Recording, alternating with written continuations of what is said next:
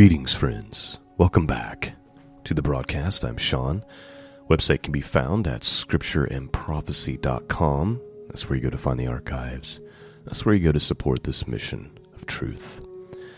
Well, I appreciate you joining me this morning. We are going to be resuming our study, or rather, looking for some wisdom and some encouragement from Psalms and from the Proverbs. We're looking for Psalm 75 and 76 this morning. Both are short, and I think both kind of give us this reminder uh, that God is sovereign and that the wicked will eventually have to pay for what they've done. And then, of course, we get to Proverbs today. We're going to be looking at Proverbs chapter 5, which is just a continuation of wisdom that Solomon is trying to give to his sons.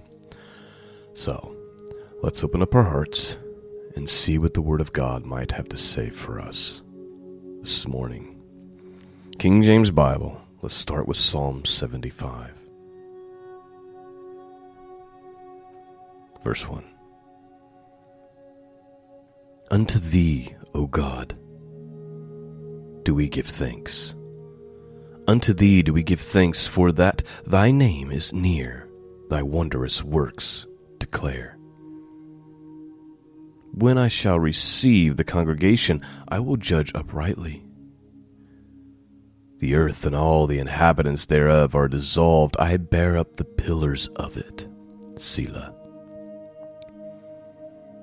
I said unto the fools, Deal not foolishly, and to the wicked, Lift not up thy horn. Lift not up your horn on high. Speak not with a stiff neck. For promotion cometh neither from the east, nor from the west, nor from the south. But God is the judge. He putteth down one, and setteth up another. For in the hand of the Lord there is a cup, and the wine is red. It is full of mixture, and he poureth out the same, but the dregs thereof of all the wicked of the earth shall wring them out and drink them. But I will declare forever, I will sing praises to the God of Jacob. All the horns of the wicked also will I cut off, but the horns of the righteous shall be exalted. So that's Psalm 75, and it really has like a Messianic tone to it. Uh, like you could see uh, how it points to Messiah. What I want to look at real quick is uh, he says, let's start with verse 4 again. He says, I said unto the fools, Deal not foolishly, and to the wicked, Lift not up the horn. Lift not up your horn on high, speak not with a stiff neck. That's like stubbornness. And he said, and why is that? Why is he warning the wicked not to be stubborn and to, and to be blowing their horn, so to speak? He says, verse 6 For promotion cometh neither from the east, nor from the west, nor from the south, but God is the judge. He putteth down one, and he setteth up another. So the psalmist is saying, Uh, anything any of us have, our position, any authority that's been given to us, it's come from God. He sets them up, he takes them down. Continuing on here, let's read this part one more time. For in the hand of the Lord there is a cup, and the wine is red, it is full of mixture, and he poureth out the same. But the dregs thereof, all the wicked of the earth, shall wring them out and drink them. But I will declare forever, I will sing praises to the God of Jacob. All the horns of the wicked also will I cut off. But the horns of the righteous shall be exalted. Let me give you just a short paragraph of commentary from Matthew Henry on this. He says, From God alone all must receive their doom. There are mixtures of mercy and grace in the cup of affliction when it is put into the hands of God's people, mixtures of curse when it is put into the hands of the wicked. God's people have their share in common calamities, but the dregs of the cup are for the wicked. You see, there's the, the, important, I think, sentence there from Matthew Henry's commentary on Psalm 75 is that from God alone, all must receive their doom. There's mixtures of mercy and grace in the cup of affliction when it's in the hands of God's people, but when it's in the hands of the wicked, it's just mixtures of curse. And boy, we see that in our day, don't we? In our present time. Let's read Psalm 76 real quick, and then we'll move on to Proverbs. Psalm 76, here's what it says In Judah is God known, his name is great in Israel. In Salem also is his tabernacle and his dwelling place in Zion. There break he the arrows of the bow, the shield, the sword, and the battle. Thou art more glorious and excellent than the mountains prey. The south hearted are spoiled, they have slept their sleep, and none of the men of might have found their hands. At thy rebuke, O God of Jacob, both the chariot and the horse are cast into a dead sleep. Thou, even thou, art to be feared and who may stand in thy sight when once thou art angry? Thou didst cause judgment to be heard from heaven. The earth feared and was still. When God arose to judgment, to save all the meek of the earth. Surely the wrath of man shall praise thee. The remainder of wrath shalt thou restrain. Vow and pay unto the Lord your God. Let all that be round about him bring presents unto him that ought to be feared. He shall cut off the spirit of princes. He is terrible to the kings of the earth. So that's Psalm 75 and Psalm 76. Psalm 76 ends with a reminder you see, you know, you see all these, you see all these wicked that rule the world, and we talk about this a lot on this show because it's never been more obvious and in our faces than it is today. But there's coming a day when they will have to answer to God.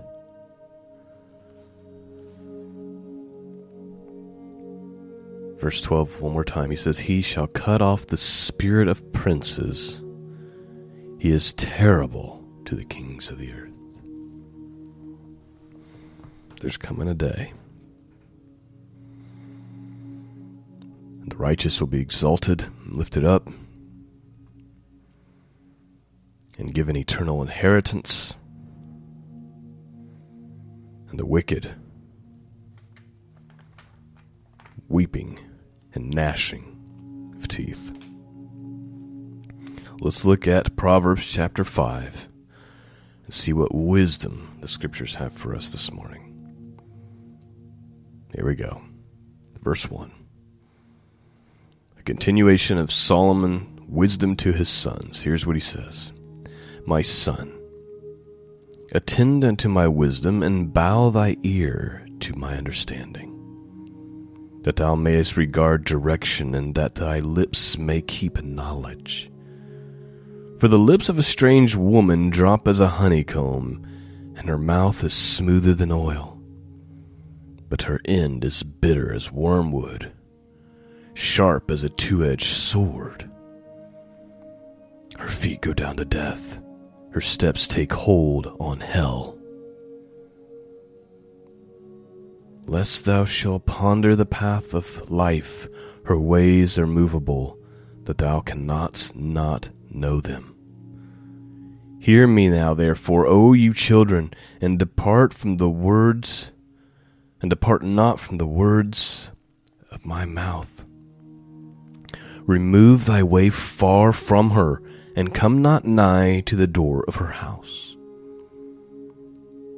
lest thou give thy honor unto others, and thy years unto the cruel, lest strangers be filled with thy wealth, and thy labors be in the house of a stranger, and thou mourn at the last, when thy flesh and thy body are consumed, and say, How have I hated instruction, and my heart despised reproof, and have not obeyed the voice of my teacher, nor inclined my ear to them that instructed me. I was almost in all evil in the midst of the congregation of the assembly.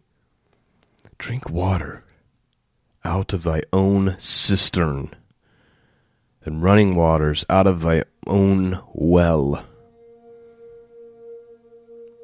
Let thy fountains be dispersed abroad, and rivers of water in thy streets. Let them be only thy own, and not strangers with thee. Let thy fountain be blessed, and rejoice with the wife of thy youth. Let her be as a loving hind and pleasant roe. Let her breast satisfy thee at all times, and be thou ravished always with her love.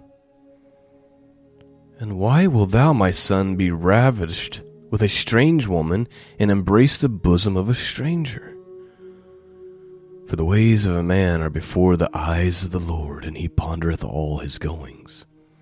His own iniquity shall take the wicked himself, and he shall be holden with the cords of his sins. He shall die without instruction, and in the greatness of his folly shall he go astray.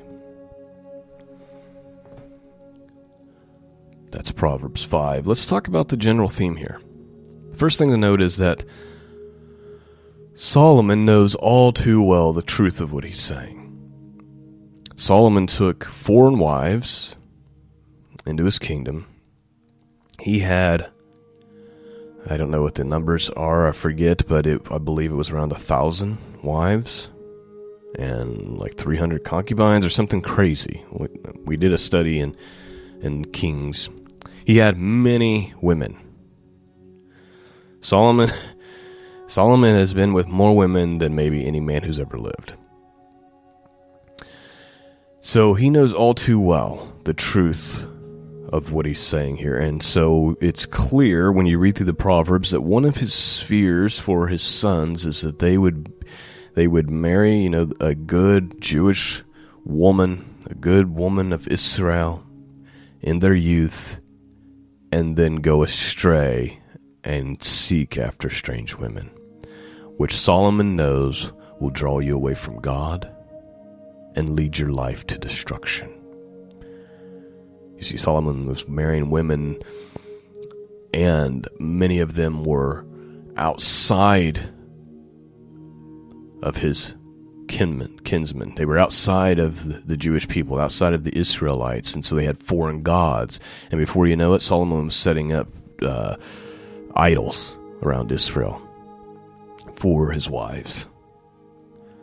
And so his whole life, really, if you look at where his life really takes a turn for the worst, it's when he abandons the wife of his youth and goes after strange women. And so he's trying to warn.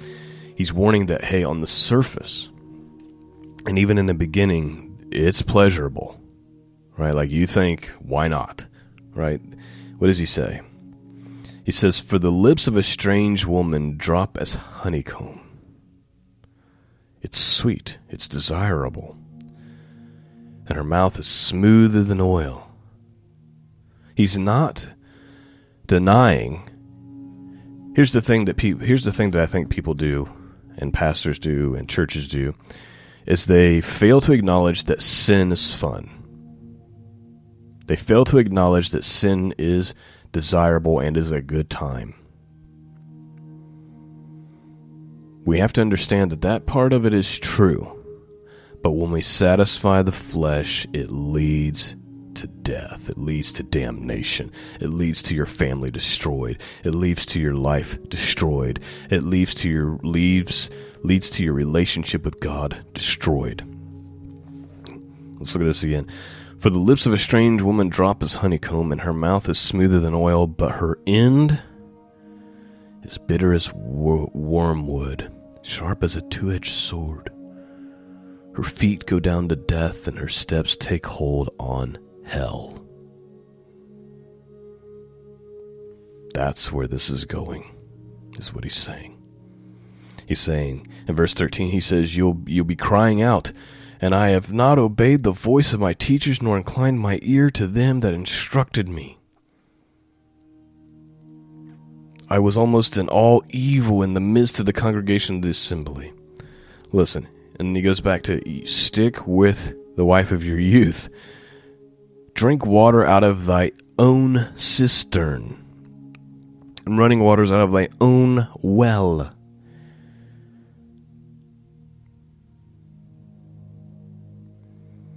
Verse 18 Let the fountain be blessed, and rejoice with the wife of thy youth.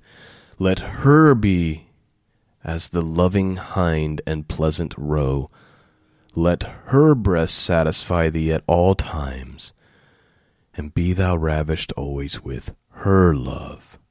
And why will thou, my son, be ravished with a strange woman and embrace the bosom of a stranger? For the ways of man are before the eyes of the Lord, and he pondereth all his goings. His own iniquity shall take the wicked himself and shall be holden with the cords of his sins. He's talking about bondage. Get involved with this stuff, you're going to be in bondage to wickedness, bondage to sin. And he shall die without instruction. And in the greatness of his folly shall he go astray.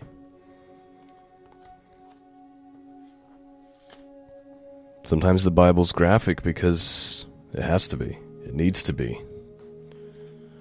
We will not be. There's no excuse, right? The Bible's very clear about what sin is, and it doesn't really hold back. And Solomon, all throughout the Proverbs, talks about this problem, warns about this problem. And, you know, the women of today may read the Proverbs and think that Solomon's sexist and all these and all these ridiculous things. Solomon's a man who's writing wisdom and instruction to his sons. And of course, this is going to be one of the main things that he writes about because these, this is the thing that men get stupid over. It's, it's that plain and simple. This is the thing that draws men away from God. It's not to say that women are bad. What is he saying? He's saying strange women are bad. Women that are out that are not your wife. It's a deep ditch, he says. It's a pit. And it'll lead you into the pits of hell. It's a wis- it's it's wisdom for the young men today and it was in Solomon's day 5000 years ago. It's there are there are some things, most things that there's it really is there's nothing new under the sun. It's just packaged differently. Packaged differently. Well, I pray that you've been blessed this morning.